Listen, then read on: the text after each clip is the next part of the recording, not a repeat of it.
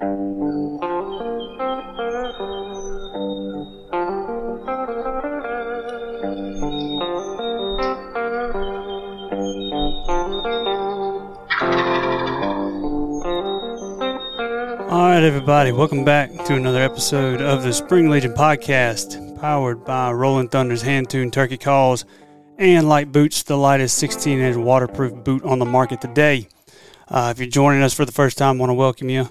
And if you're rejoining us for the however manyth time, I want to welcome you back um, to the Spring Legion podcast. We're going to be talking about some turkey hunting, some stuff that involves turkey hunting, some stuff that involves the seasons that come prior to the actual season of hunting turkeys, which is kind of what today's uh, episode is going to be. Um, I'm not your host. I'm just the intro guy today, Hunter Farrior. And um, I'm actually, actually going to turn the uh, turn everything over to uh, Chase and Seals, who did a, a recording with a guy named Justin Rogers, a fella from Mississippi. Um, he is going to give us a good old rundown on how to trap, and it is a good one. I listened to it on the way back from Mississippi uh, in the six-hour drive from Mississippi to Georgia about a week ago. Uh, they recorded it not long before I got there, and it is very, um, very interesting. It's, it's a lot of stuff. He's not necessarily coming from the perspective of a someone like us who goes out in, you know, the, the months leading up to turkey season to do some nest predator trapping, but he does this for a living and has done it for a long time, it sounds like, and he knows where to where to put the traps, how to bait them, all kinds of good stuff. He is um he has a company called uh, Old South Lures, and has been referred to us by our buddies Lake and Jordan with the um uh, the Speak the Language podcast. So um we asked them of anybody who would who would be just a guru on the subject, and this is the the first number they gave us to call, and um and not long after listening to it, I realized why. So um we're looking forward to uh to kind of getting this out there from our buddy Justin, and uh, he's going to kind of enlighten a lot of things about when it comes to um just trapping in general, but you know more specific on the the coons and stuff like that, nest predators and everything. And um I encourage y'all to to tune in and take a couple notes, because it is a a big benefit to the wild turkey. Uh, dead coons don't eat turkey eggs. I don't care who you are and what you say, but um, it's one of those things that is uh, uh, not necessarily dropping the bucket of a lot of things we can do better. Um, when combined with good habitat and, and good um good intentions from those who hunt them, you know, wild turkeys benefit from folks who get out there and, and kind of pay the dues before the season. And um, that sh- should not be taken lightly, especially considering the circumstance with the wild turkey populations as they are. And um. I think it's um it's something we all kind of owe to the animal to, to give back, and, and something that we all do. And uh, some folks do it more quietly than others, and it's one of those things that it's just um it's part of turkey hunting just as much as tuning in a box call. So um I'm looking forward to uh to turning it over to them and, and letting y'all listen in on that conversation. It's about an hour long, I feel like. And um um before we do that, wanted to uh, hit a couple quick updates since they didn't have them at the time. That um Any Given Spring Morning, the new book is uh it's here. And um, finally hit the publish button on that joker, and it will be releasing, as of now, it looks like it's going to be Sunday, February fifth, two thousand twenty-three. Going to release it at midnight at spring legion dot com. It's going to be available to the public for everybody to buy if you would like. And um, if you haven't yet, you can pre-order it. Uh, that was a very, no, I'm not going to say risky move, but um, but decided to go ahead and go with pre-orders. A lot of folks have requested them, and um, it gets kind of jumbled when you got it. It's kind of peak merchandise season as well. People want to combine a pre-order with a shirt or a hat or something like that, and you got to separate a bunch of shipping labels, but I figured it'd be worth it to let some folks uh, reserve a copy if they would like.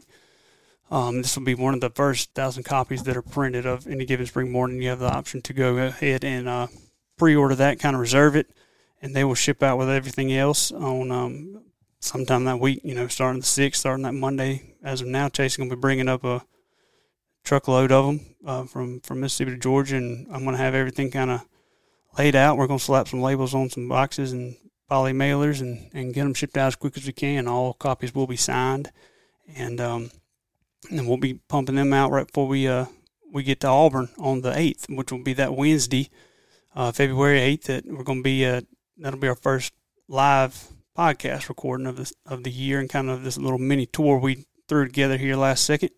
Uh, we're going to be at Moe's downtown at uh, in Auburn, Alabama, from five to seven. We're going to do some live Q and A, and some we'll be doing some book signing and uh, selling some merch there as well, as far as I know. And Then our, then our buddies over at Lite Boots, they're going to be giving away four pair of boots. So uh, we might be doing some more giveaways and stuff, but we actually talked with Brooks over there at uh, at Lite Boots, and he, he told us, he, he said, man, I want to, you know, give y'all something to, to toss to the crowd. So we got some, some vouchers we're going to be good, doing at um at all the at all the uh, live podcasts, not just at Auburn, but uh, at least four pair per show.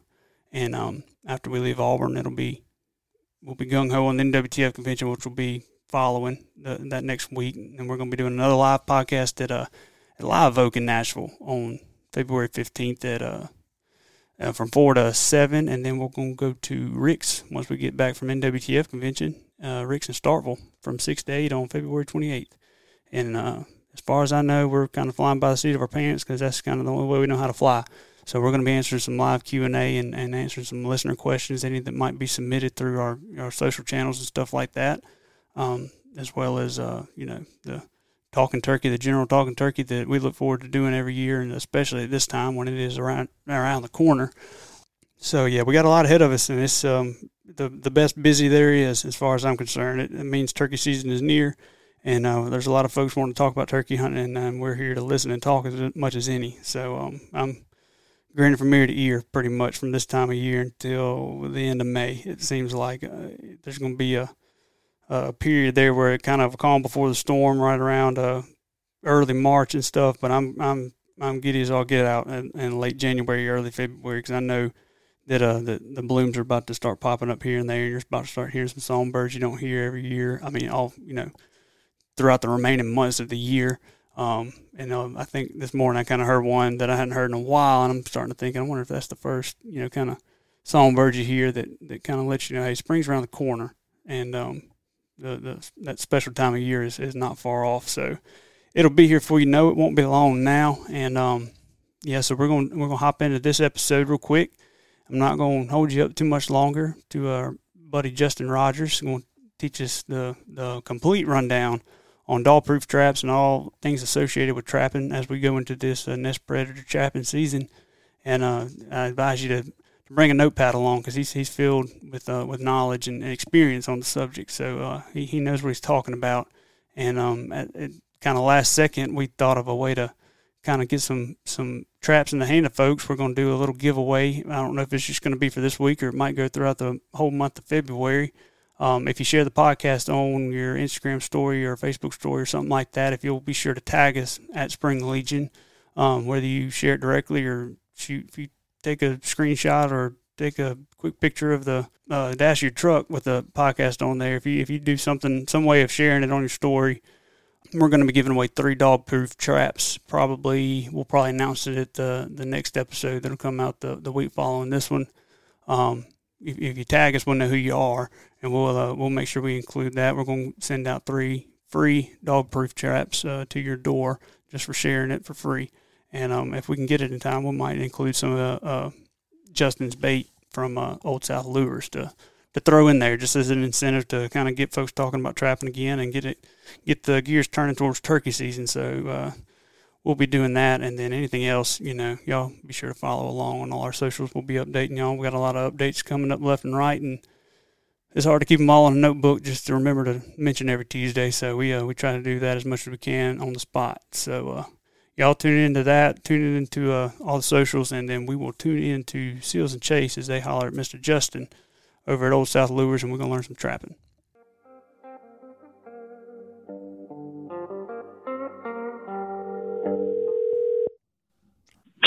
Hello. Justin's Austin Seals. How are you? I'm uh, doing good, man. How about you? Doing pretty good. I got uh, Chase Farrior on the line with us. Hey, Justin. Hey, man, how you doing? Doing good, doing good. Pleasure talking to you. Uh, yeah, yeah, same to, same to y'all, y'all too, man. Yeah, appreciate you taking the time to come on here and talk some trapping with us. Um, oh, man, absolutely, no problem. I guess to start out, kind of just give us a rundown, uh, you know, who you are. Uh, I, I know you were part of the Mississippi Trappers Association. Kind of give us a background on that, and then we'll we'll get into some, uh, some trapping knowledge. Uh, uh, my name's Justin Rogers. I'm uh, actually I'm a school teacher and coach uh, at a little uh, school in Morton, and um, so that's kind of my, my day job. You know, on the side, I own a, uh, I'm a health coach for a company, and I also, I own a, um, business, I own, I own, I own a business, I own a business called, um, uh, B M B Outdoors, where I do, I do trapping, I do trapping and stuff. Hang on. I do trapping on the side, and I also, um, I own a little company called, um, Old South Lures, where I make trapping lures and deer scent. So kind of a, I'm always, I always got something going on around the house. So that's I'm good. Always kind of busy. That sounds um, like it. As far as, yeah, and I, I'm recently, I just, my, I had a, my term for the Mississippi Trappers Association has uh, just expired. Uh, last four years, I have been the vice president of the State Trapping Association, and, uh, which, you know, involves everything from, you know, getting the first sale going to working with the Department of Wildlife on uh, on a couple of different issues. We actually um, got some changes done with the uh, fur uh, fur buying license and um, different rules and regulations. We work with them on, on all that kind of stuff. So um, stay stay pretty busy. Yeah, that's good. Um, I, I guess we can dive in. Um, yeah. I get. I guess to start out on, we'll we'll hit coons first. Um, just you know, some nest predators. Give, give us the basic, you know, how to, what works the best on on when trapping coons. Yeah, when, okay. where, how to, kind of your best rundown on that would be great. I got you. I, so I mean, the coons. Of course, I know now the, the market for raccoons is not near about what it used to be. I remember when I was a kid, you know. I could get a raccoon. That's how I made my money in high school. I could get a raccoon. twenty bucks for a raccoon was the easy time I sold the hide and the meat. But, of course, the market's not there, and I think that's one reason why our, our coon populations are so high.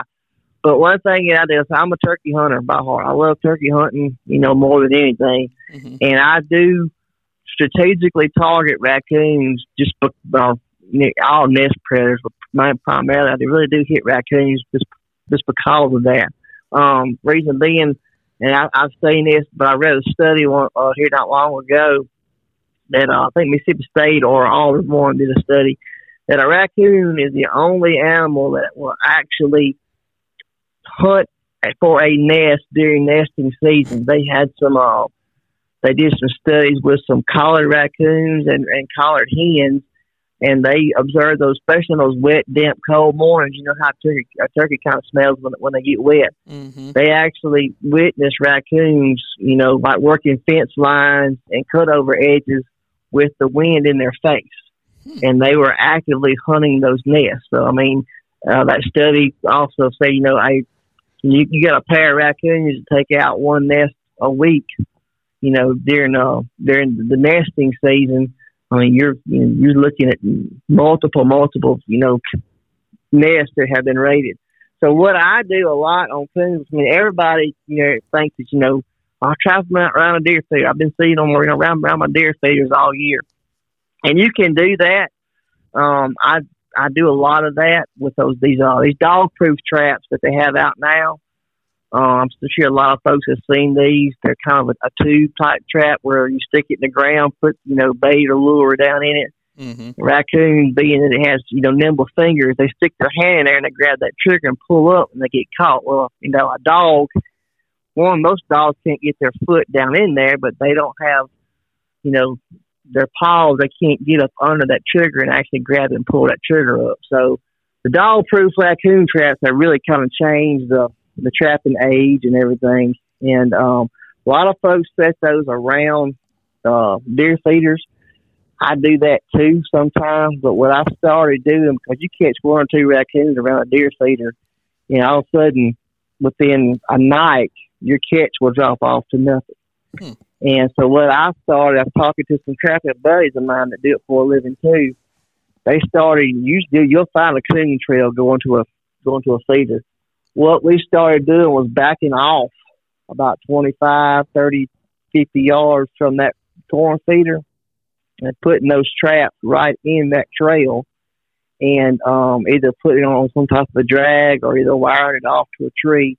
But anyway, what that does is those coons come down that trail, they hit that trap first, and they get caught with other coons going by, and they don't they don't associate that corn feeder, you know, with with their buddy over here, you know, caught in a trap. Mm-hmm. And it will it will kind of keep you know keep that keep your your catch rate up, you know, and it won't make it drop off as, as drastically as I have. I mean, I've, I've literally I've seen that happen before. So, you know, that's that's one good tip. So anybody can go to the hardware store and buy some of these dog-proof traps. I mean, you can put some put some stuff in them, and I mean, within five minutes you're raccoon trapping. Right. So that's one thing. You know, I also put those on road, like on you know, four-wheeler trails. Those coons will run those four-wheeler trails uh, along the edges of uh, creeks or ditches. I'll use those um, dog-proof traps there as well because they're just so easy to use. And, uh, I mean, it's pretty much the same thing. Coon comes by, he smells it, sticks his hand there, boom, you got it. Um, for somebody that doesn't want to fool with an old-timey steel trap um, for a coon, that's, it's a, that's really been a game-changer on that. So. Yeah, and, and putting them on a you know, four-wheeler trail or whatever it may be, you can just run r- rip them pretty quick, checking them. Um, you know, after work or before work or whatever it may be. Um, if, yeah, if yeah, I mean, that's if your land's close enough to your house, of course. Um, oh yeah, yeah. I mean, and that's, I got a buddy that he actually has a he has a piece of styrofoam, and he'll stick those traps. He'll even he may he may even set them before he leaves the house. But he'll stick them upright in that styrofoam. He runs all his on drags. Mm-hmm. He'll stick them upright in that styrofoam. He'll put the bait in them. And he'll take off, and when he, I mean, he'll he'll stop when he cut the bike off, put it in park, jumps off, grabs the trap out of the styrofoam. It's already baited. He throws the drag out, sticks it in the ground, boom, he's gone. I mean, you know, and he can he can run a hundred traps, you know, in no time doing that. And he, he said that was one thing that he back in the when coons were really really bringing good money, he was running you know a couple hundred traps a day doing that. And he said, and it just makes it just so much quicker. So right, right. Um, yeah, I mean they they they're quick to set up. I mean I've got a handful myself of those dog proofs, and um, yeah, I mean they're they're pretty quick to run. Um, as far as setting, you know, you ain't got to dust them right. in and whatever. You know, I, I'm no mm-hmm. trapping master by any means. I have, you know, I'm fresh to it, so a lot of these questions are just questions I have. You know, how can I get better at it? Um, right, but. You know, that's that's one thing I, I've seen with the dog proofs. They make it, they make quick work of it. Yeah. Um. Mm-hmm. You know, and and also I, something I wanted to ask was, you know, baiting wise, are you running, you know, the Lucky Charms? I've seen that a bunch. You know, just simple, you know, just anything sweet and smell good. You know, marshmallows. You know, I've seen people stuff some stuff down there that questionable. I've know. caught them on oatmeal cream pies. Yeah. Before. Yeah, I mean, I, I know anything will probably catch them if you put them in the right spot. But is there anything that we could do to, you know, if if you necessarily don't know how to identify a coon trail or, you know, find a really have the best idea of where a coon should be, you know, if you're mm-hmm. just setting them in the road, is there is there anything that would possibly attract them, you know, more? Yeah. Yeah. Um. What I do, of course, you know, I make a I make a dog-proof bait, of course. Um. Okay, yep. And, you know, that I recommend. You know, of course, I recommend. But um, uh, there's coon will just about eat anything. The only time, the only time that I have problems catching raccoons, really in high numbers, is a lot of time is in February because they're that's that's during the coon rut. Okay. And they've got one thing on their mind, especially those those big boars. Now, you'll catch some females and some yearlings. Um, if I didn't know anything about trapping, what I would do is would find me a creek or a little, you know, a little stream or something through my property, and I would set up there. Typically, the females and the young of that year, they will run that creek. Mm-hmm. Your big boars, a lot of times, they're, they're the ones that you catch in your coyote traps up on the ridge or around a field edge. Most of the time, that's where your big boar coon run. Like I said, but then in February, those boars, they got one thing on their mind. I mean, they're they're looking for females. And I literally, I put trail cameras on traps because I wasn't catching anything. Mm-hmm. And I mean, on the same bait that I used three weeks ago and was wearing them out, and I started putting trail cams. And those boars, they'll walk right by. Hmm. Now, you can see the females and the fowls, they'll stop, you'll catch them. And them boars, they'll just walk right by because they got one thing on their mind. So what I started doing a little bit, you can buy a raccoon gland lure. Just kind of like you ink. They they make a you know gland lure for every every animal out there. Okay. You can buy a raccoon gland lure, and what I started doing was taking like a paper coffee filter, sticking it on the ground, sticking that sticking that dog proof through that coffee filter, and then let that coffee filter just put a little bit of that raccoon gland lure on that coffee filter. What that does, that's just at least make that bull raccoon stop. Right. You know, and then, of course, I make I make a bait. It's a fish pellet bait. It's, mm-hmm. not, it's not made out of, it's a high-protein fish pellet bait. But one thing I found, too, it worked, especially, I've heard folks argue, you know, don't use a fish bait up around a persimmon tree, or don't use a persimmon bait down around, a, you know, the water. I've never seen any difference in that. Okay. But what I try to do, if I'm going to set three traps out, I'm going to put like a fish bait in one. I may put something sweet, like, you know, cereal, Cheerios, Fruity Pebbles, you know, you know something mm-hmm. like that. I'll, I'll be back up. What I do on all my traps, see, I run Duke. I mean, I run Duke dog proofs. I mean, they're simple. They're they're good. They're effective. They're made right here in Mississippi. So, you know, I, I, I know Bill Duke really well. Mm-hmm. So I run all Duke dog proofs. I'll take a big marshmallow before I leave my shop, and I'll stab a marshmallow on that trigger. It just, the more you got that marshmallow smell, plus it gives them something else a little bit bigger. They can feel something mm-hmm. soft to grab onto. So I'll put a marshmallow on all my triggers, and then, like I said, when I'm setting, I may try, you know, I may put a, a fish pellet bait in one. I mean, you can get cat food. I've caught a mini coon on cat food, the cheap cat food at the dollar store. Yeah. Yeah. I mean, I've, I've caught a lot of coons on that, you know, cereal. I, I'll have, if I'm specifically trapping raccoons, I'll have, you know, a sweet bait, a fishy bait, you know, just something kind of different. You know, I know folks that use, you know, catfish bait from Walmart. I've heard just about everything, but right. I try to mix and match mine. See what works best. Just to, just to see, you know, one day I want a hamburger, you know, one day I may want a hot dog. You know, right. Owls the same way. You know, one day they're going to prefer something. So, you know, I would start either like on a little stream, a little creek, or whatever that runs through your property. That's where they're going to be concentrated more. And then like on a field edge, so you got a grown-up field or even a, you know, a field edge, that's where your big boar coon are going more like it. They're going, they're going to work that area. So that would be two locations I would start. And, of course, so that would be, you know, using different baits and stuff like that just to see what they what they're in the mood for that day. Mm-hmm. When when uh what time of year is would you know is the best time to trap? I mean, obviously I know you want to you want to hit it hard before nesting season, but when when do you see is the best time of the year to trap coons? If you're not going to do it for the fur market and you're going to do it as as far as predator management, when it opens in November. You know, it's it's really it's really good. There's a lot of the the sows and the young are still together, so you got a chance to make multiple catches in one location. You know, they're they're they're they're trying to eat anything they can, you know, to build up those fat reserves for winter. Mm-hmm. Um, I like trapping a lot in November if I'm doing like control work, but at the same time, you do a place in November, you're gonna knock them down throughout the season, but a lot of times you're going to have to probably go back in there in February because when you take them out, more are going to move in. So if I had a couple hundred acres and I was doing it for, you know, predation purposes, I would do November, hit them hard as I could, then maybe take a break December and then pick back up with it in January and February to see if anybody has moved in.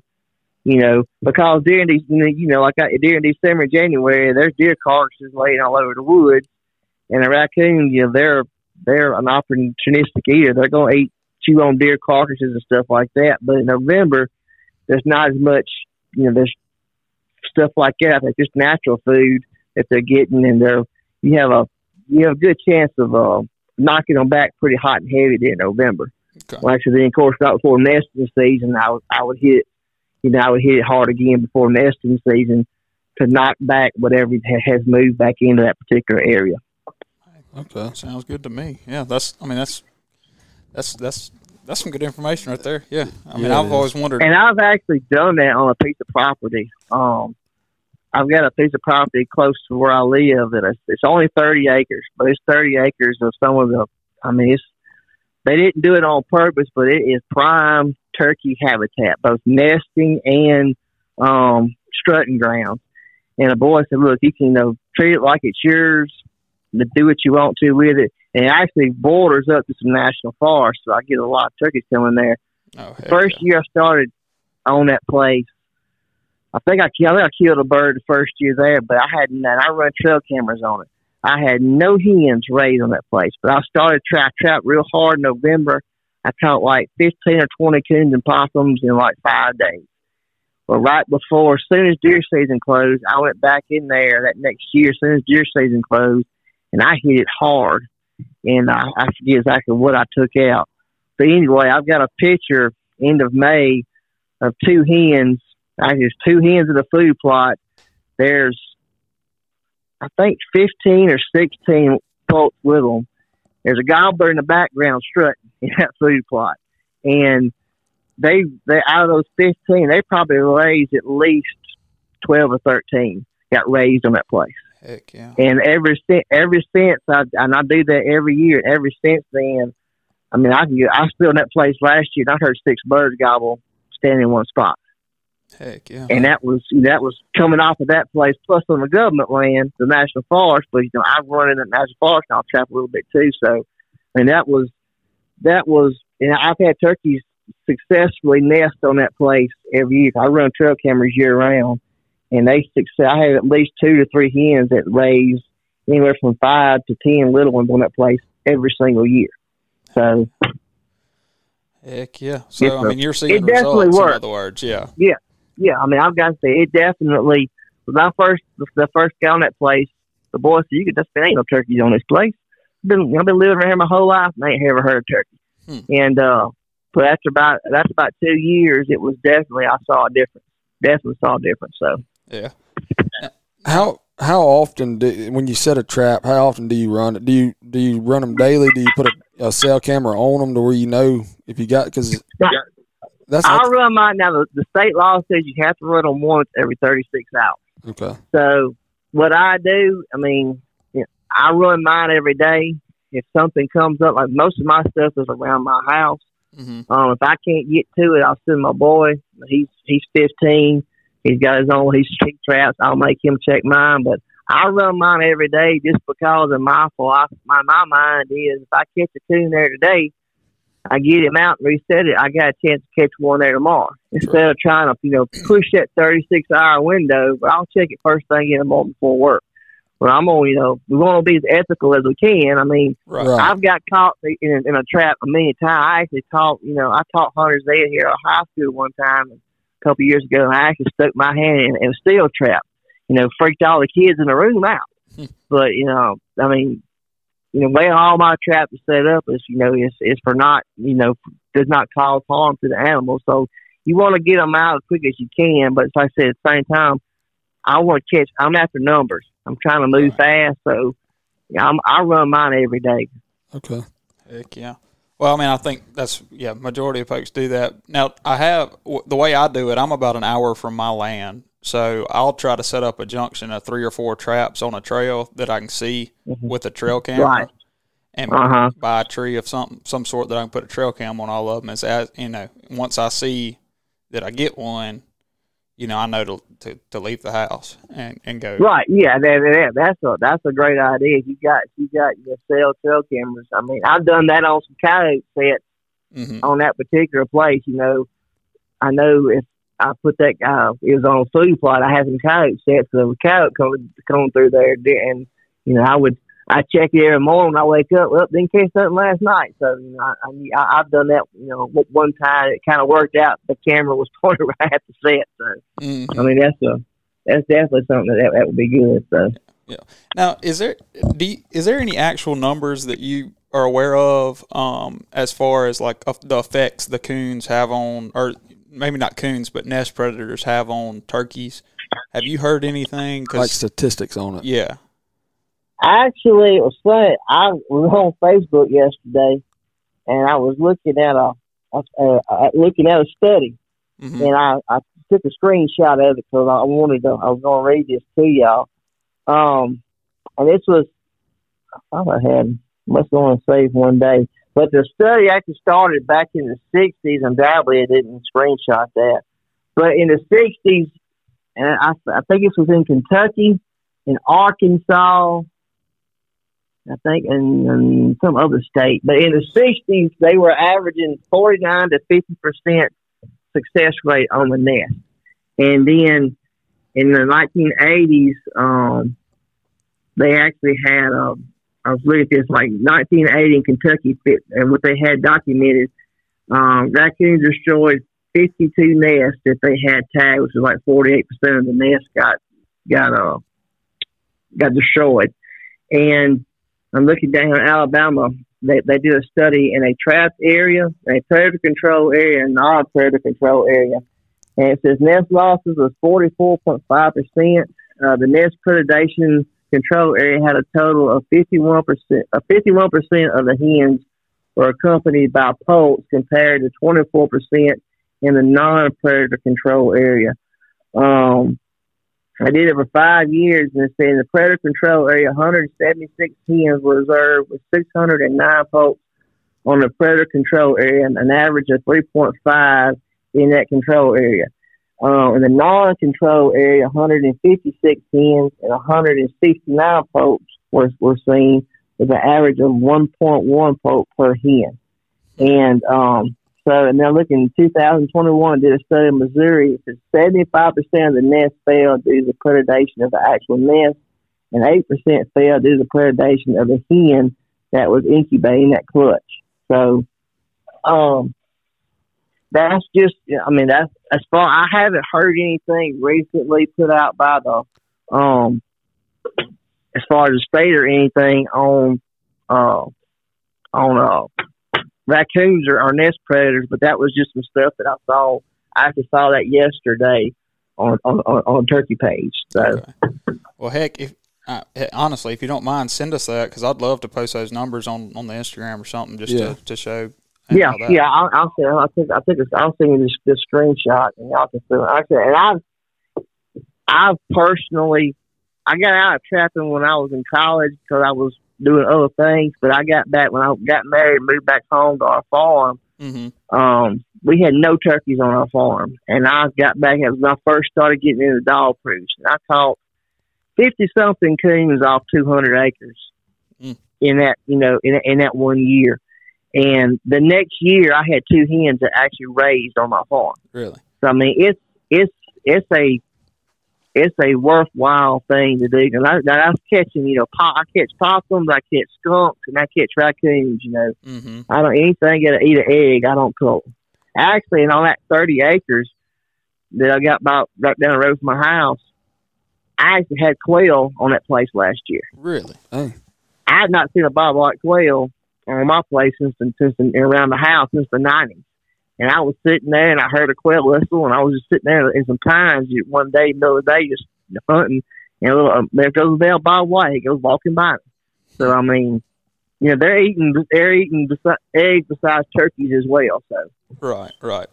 And I mean, I think that's one of the main reasons that you know, aside from the fire ant situation, that's the main reason quail aren't as as abundant in Mississippi anymore. You know, I wish I could have seen those days, you know, that my granddad talks about where they, you know. Oh, yeah, my granddad, my granddad was a, yeah, he was a bird hunter, and I've heard him talk about, you know, he would leave the house and take off walking, and, of course, back, back in, he, he would make his loop, and he'd jump, you know, ten, twelve coats of birds throughout the day. Mm-hmm. You know. Yeah, that was, must have been the good days, I guess, but. Yeah, I mean, that was the good old days. Yeah. Heck, I mean, we've, you know, I've got eighty acres I've got permission on. Um, that's the only private land I've got. Um, and it's actually divided into three different sections, about, you know, twenty acres here, twenty acres there, thirty acres here, whatever it may wash out to be. Um, but it's all divided by roads and houses and things like that. Um, mm-hmm. And we started trapping on it, I guess, two years ago, probably, maybe three. Um, I've always just, you know, done it. I'd get into it for a week and then, you know, once I got done running them and got busy again, I just, you know, would pull them. Um, but we we hit it, we hit it hard, and we were just setting them around deer feeders and stuff like that on the main trails. where I could manage them from. Uh, I had two cell cams, so I'd do a half a dozen set. I'd do three, three about ten feet apart um, in that range of the cell cam, um, close to a feeder. And we, you know, we, we probably pulled fifteen or twenty off of the place. Um, and last year we actually had several groups of turkeys that we hadn't really seen many turkeys during season um, on the place the last four or five years. And this mm-hmm. past season we, we had, we, you know, we would hear a turkey gobble almost every time, whether it was on us or close to us, they were coming through our property.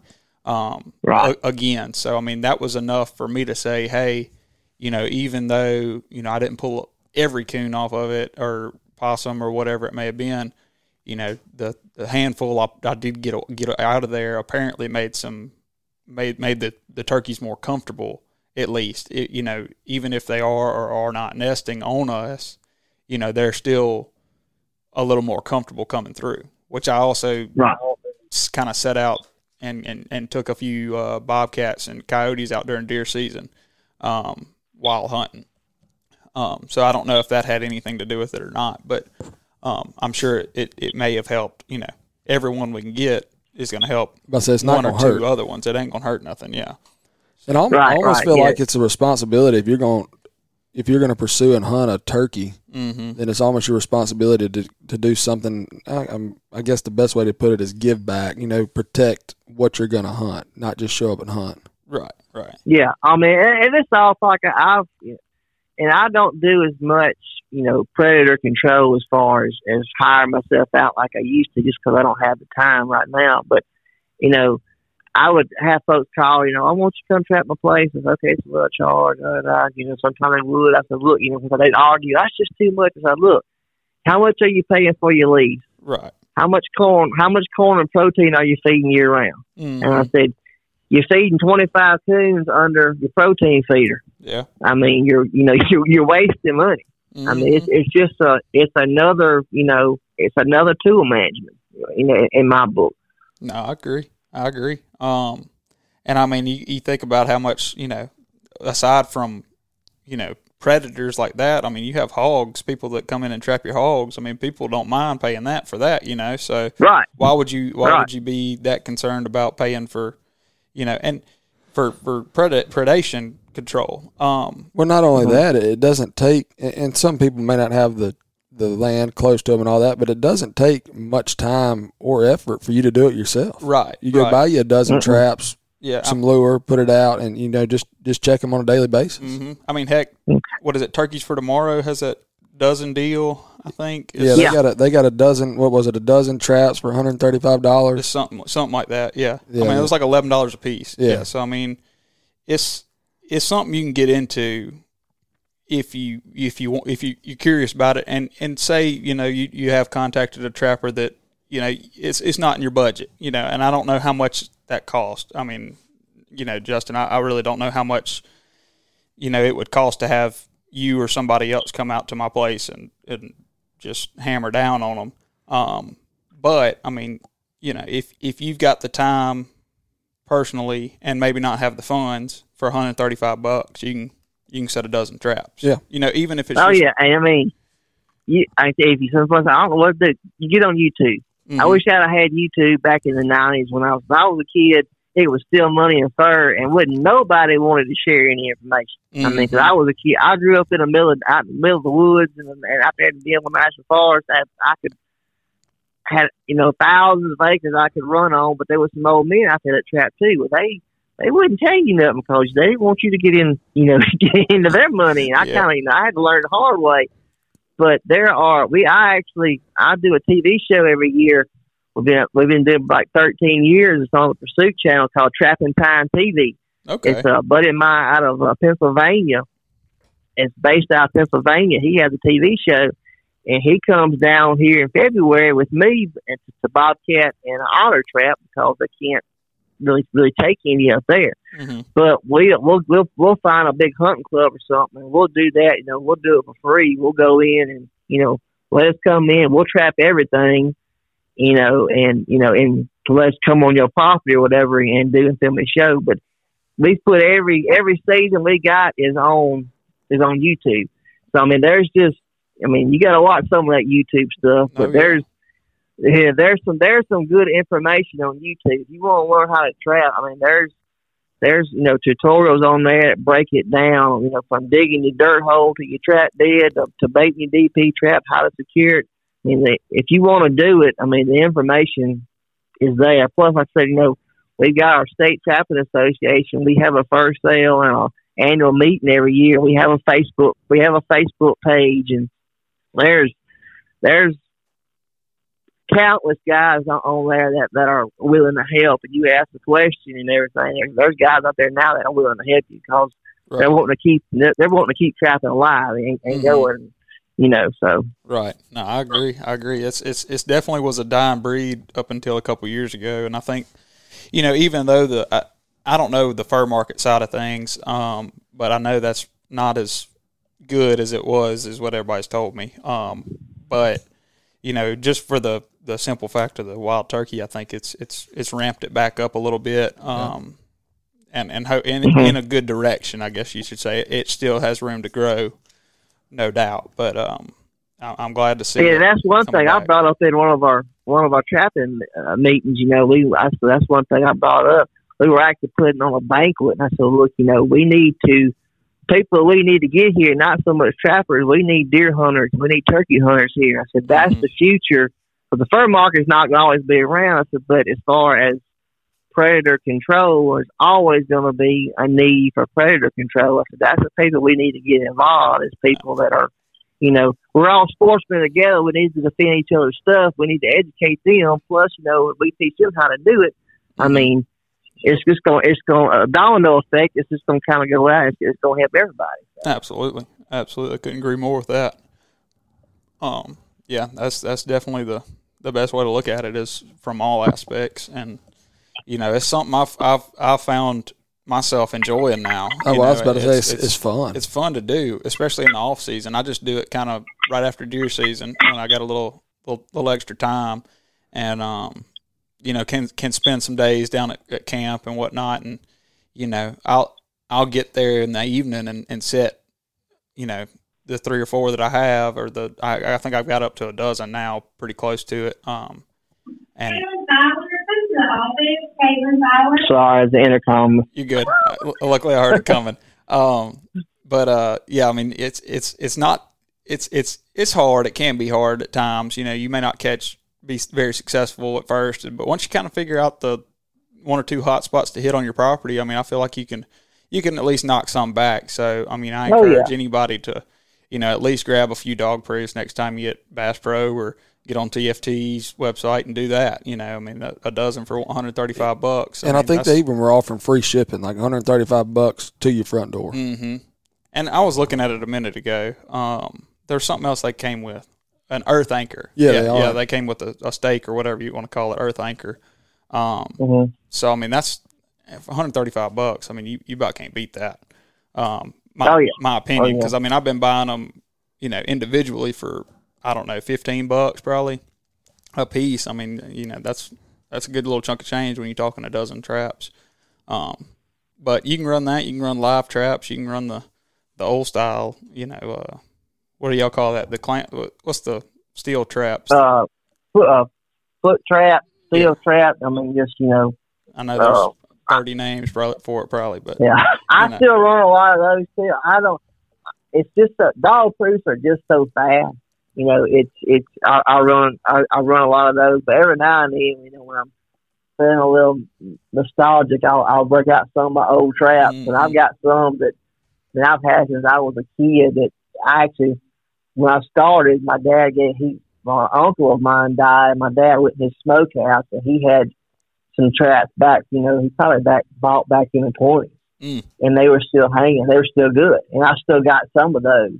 And I still got a bunch of, you know, just the foothold steel traps, and I'll dig pocket sets, you know, and, and bait it for coon, or I'll do a blind set where they're walking around a log or something like that, you know. I'll mm-hmm. still make a few of those just to catch those, you know, maybe hard to catch coons, or maybe, you know, those aren't really paying attention. I'll still do some of those, but okay. um, like if you're just somebody just, just starting out, if you got a live trap, you know, live traps work great.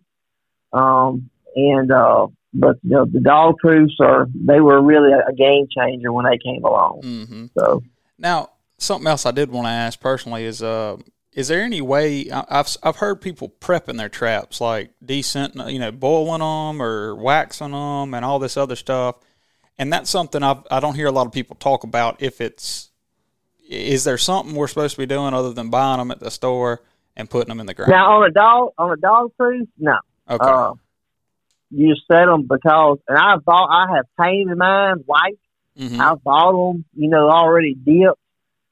You paint them white the first, and I may spray paint mine in the off season just to keep them from rusting. But the first time you catch a coon, that trap's gonna be just as shined up as it can be. Right. I mean, I don't, I don't fool my dog proofs as far as that. Now, I mean, I'm not saying it wouldn't hurt it.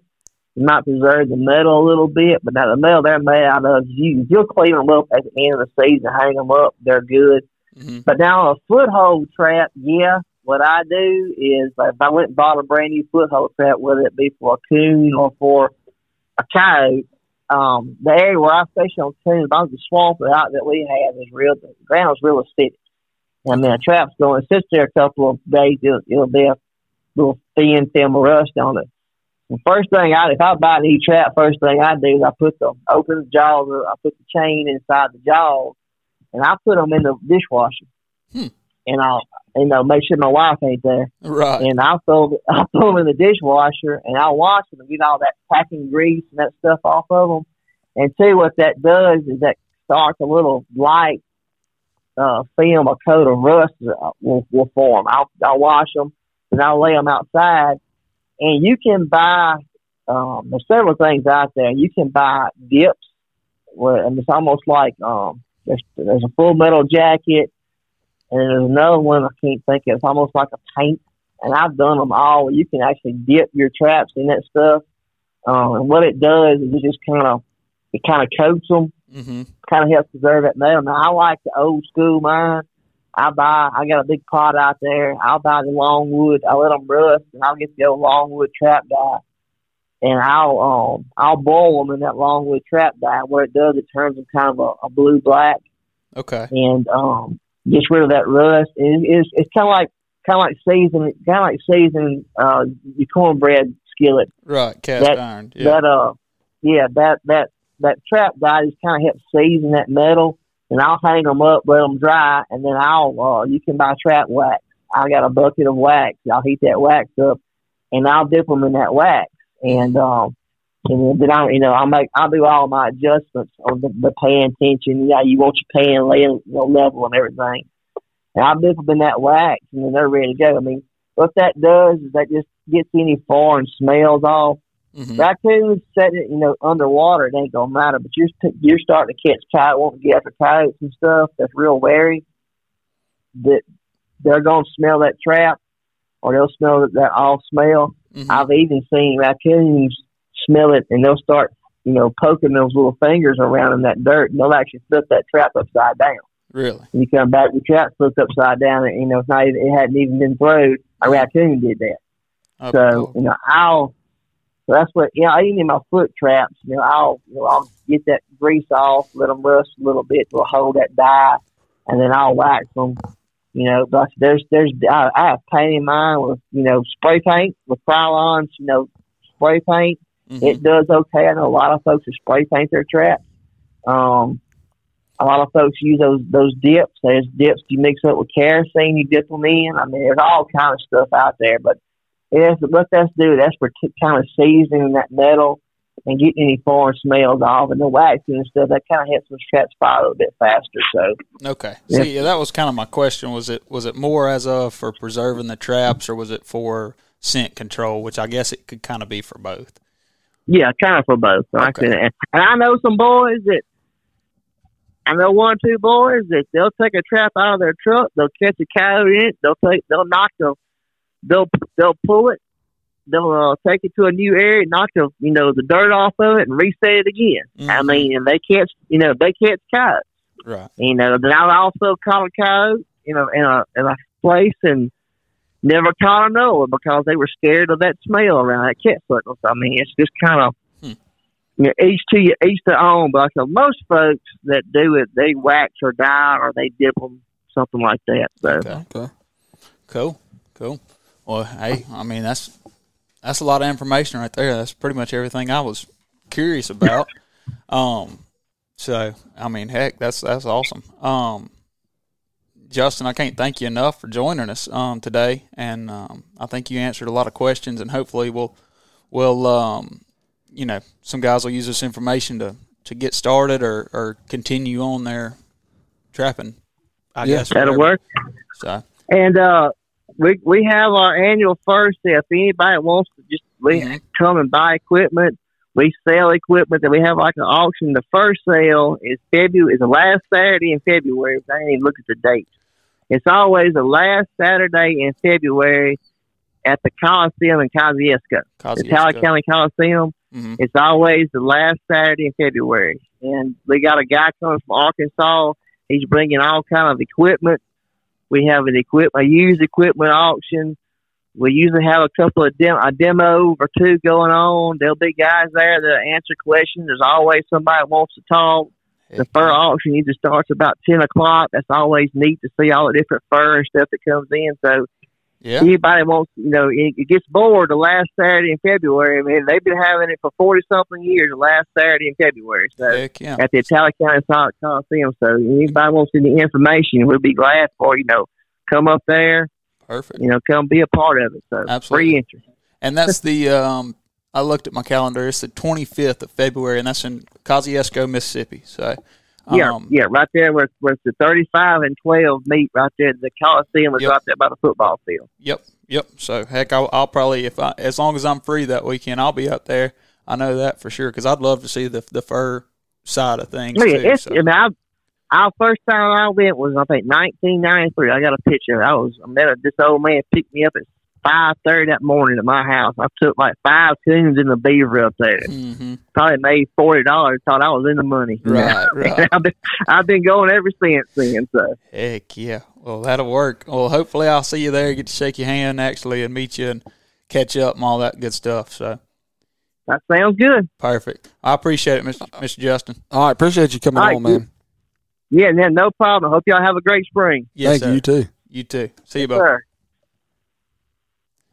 That's some good information there. Yeah, I think I'll take it. Yeah, I was, that was some good information. Yeah, and I'm I, heck, I'm actually gonna go to that. If I'm gonna t- put it on my calendar right now. Hopefully, go to that that that um, Trappers Association thing. Yeah, that'd be pretty Trappers cool. Association. Um, yeah. So hopefully, uh, this this information will make everybody, you know, jump out there, and it, it got me fired up to go trap some more, at least a little bit. Um, Got us a little more know-how to do it, too. Yeah, see, that's the thing. I've been kind of going blind and off of just a few of the YouTube videos I've seen, or, you know, buddy questions and stuff, but having somebody that's been that involved in it for that many years, I mean, he had some pretty good ways to go about it, um, I think. But I don't know. I'm about to get on T F T's website and order this dozen of traps that I found out about this morning. You know, yeah. I've just not been paying attention. My mind's been on deer and ducks here the last couple months, but about to do me and get me another dozen. I've I've probably got close to a dozen now, but I'm I'm on I'm gonna hit them hard this year, um, in February, and uh, continue through as long as the season allows me to, I guess. Yep. So either way, um, Seals, you good? Everything going smooth with you? Oh yeah, I'm good to go. All right. Well, with that being said, we appreciate you listening to another episode of the Spring Legion podcast. Thanks for joining us on another episode of the Spring Legion podcast. If you enjoy the show, let us know by leaving a good review or simply sharing an episode with your friends and family. We'd like to thank Rolling Thunder Game Calls and Lite Boots for making this podcast possible. Rolling Thunder's hand-tuned waterfowl and turkey calls are crafted right here in the U S by folks who enjoy the outdoors as much as any. Check them out at rolling thunder game calls dot com or catch an episode of the Rolling Thunder film series on the Mossy Oak Go app. Lite Boots' seamless one-piece design completely eliminates the chance of leaking, with a size ten boot only weighing thirteen ounces. Learn more about the lightest sixteen inch waterproof boot on the market at lite boots dot com. Most of all, we want to thank you, our listeners, for making this show worthwhile. If you'd like to learn more about the brand, check us out at spring legion dot com or follow at Spring Legion on any social network. Thanks again for listening to the Spring Legion podcast. We'll see you next week.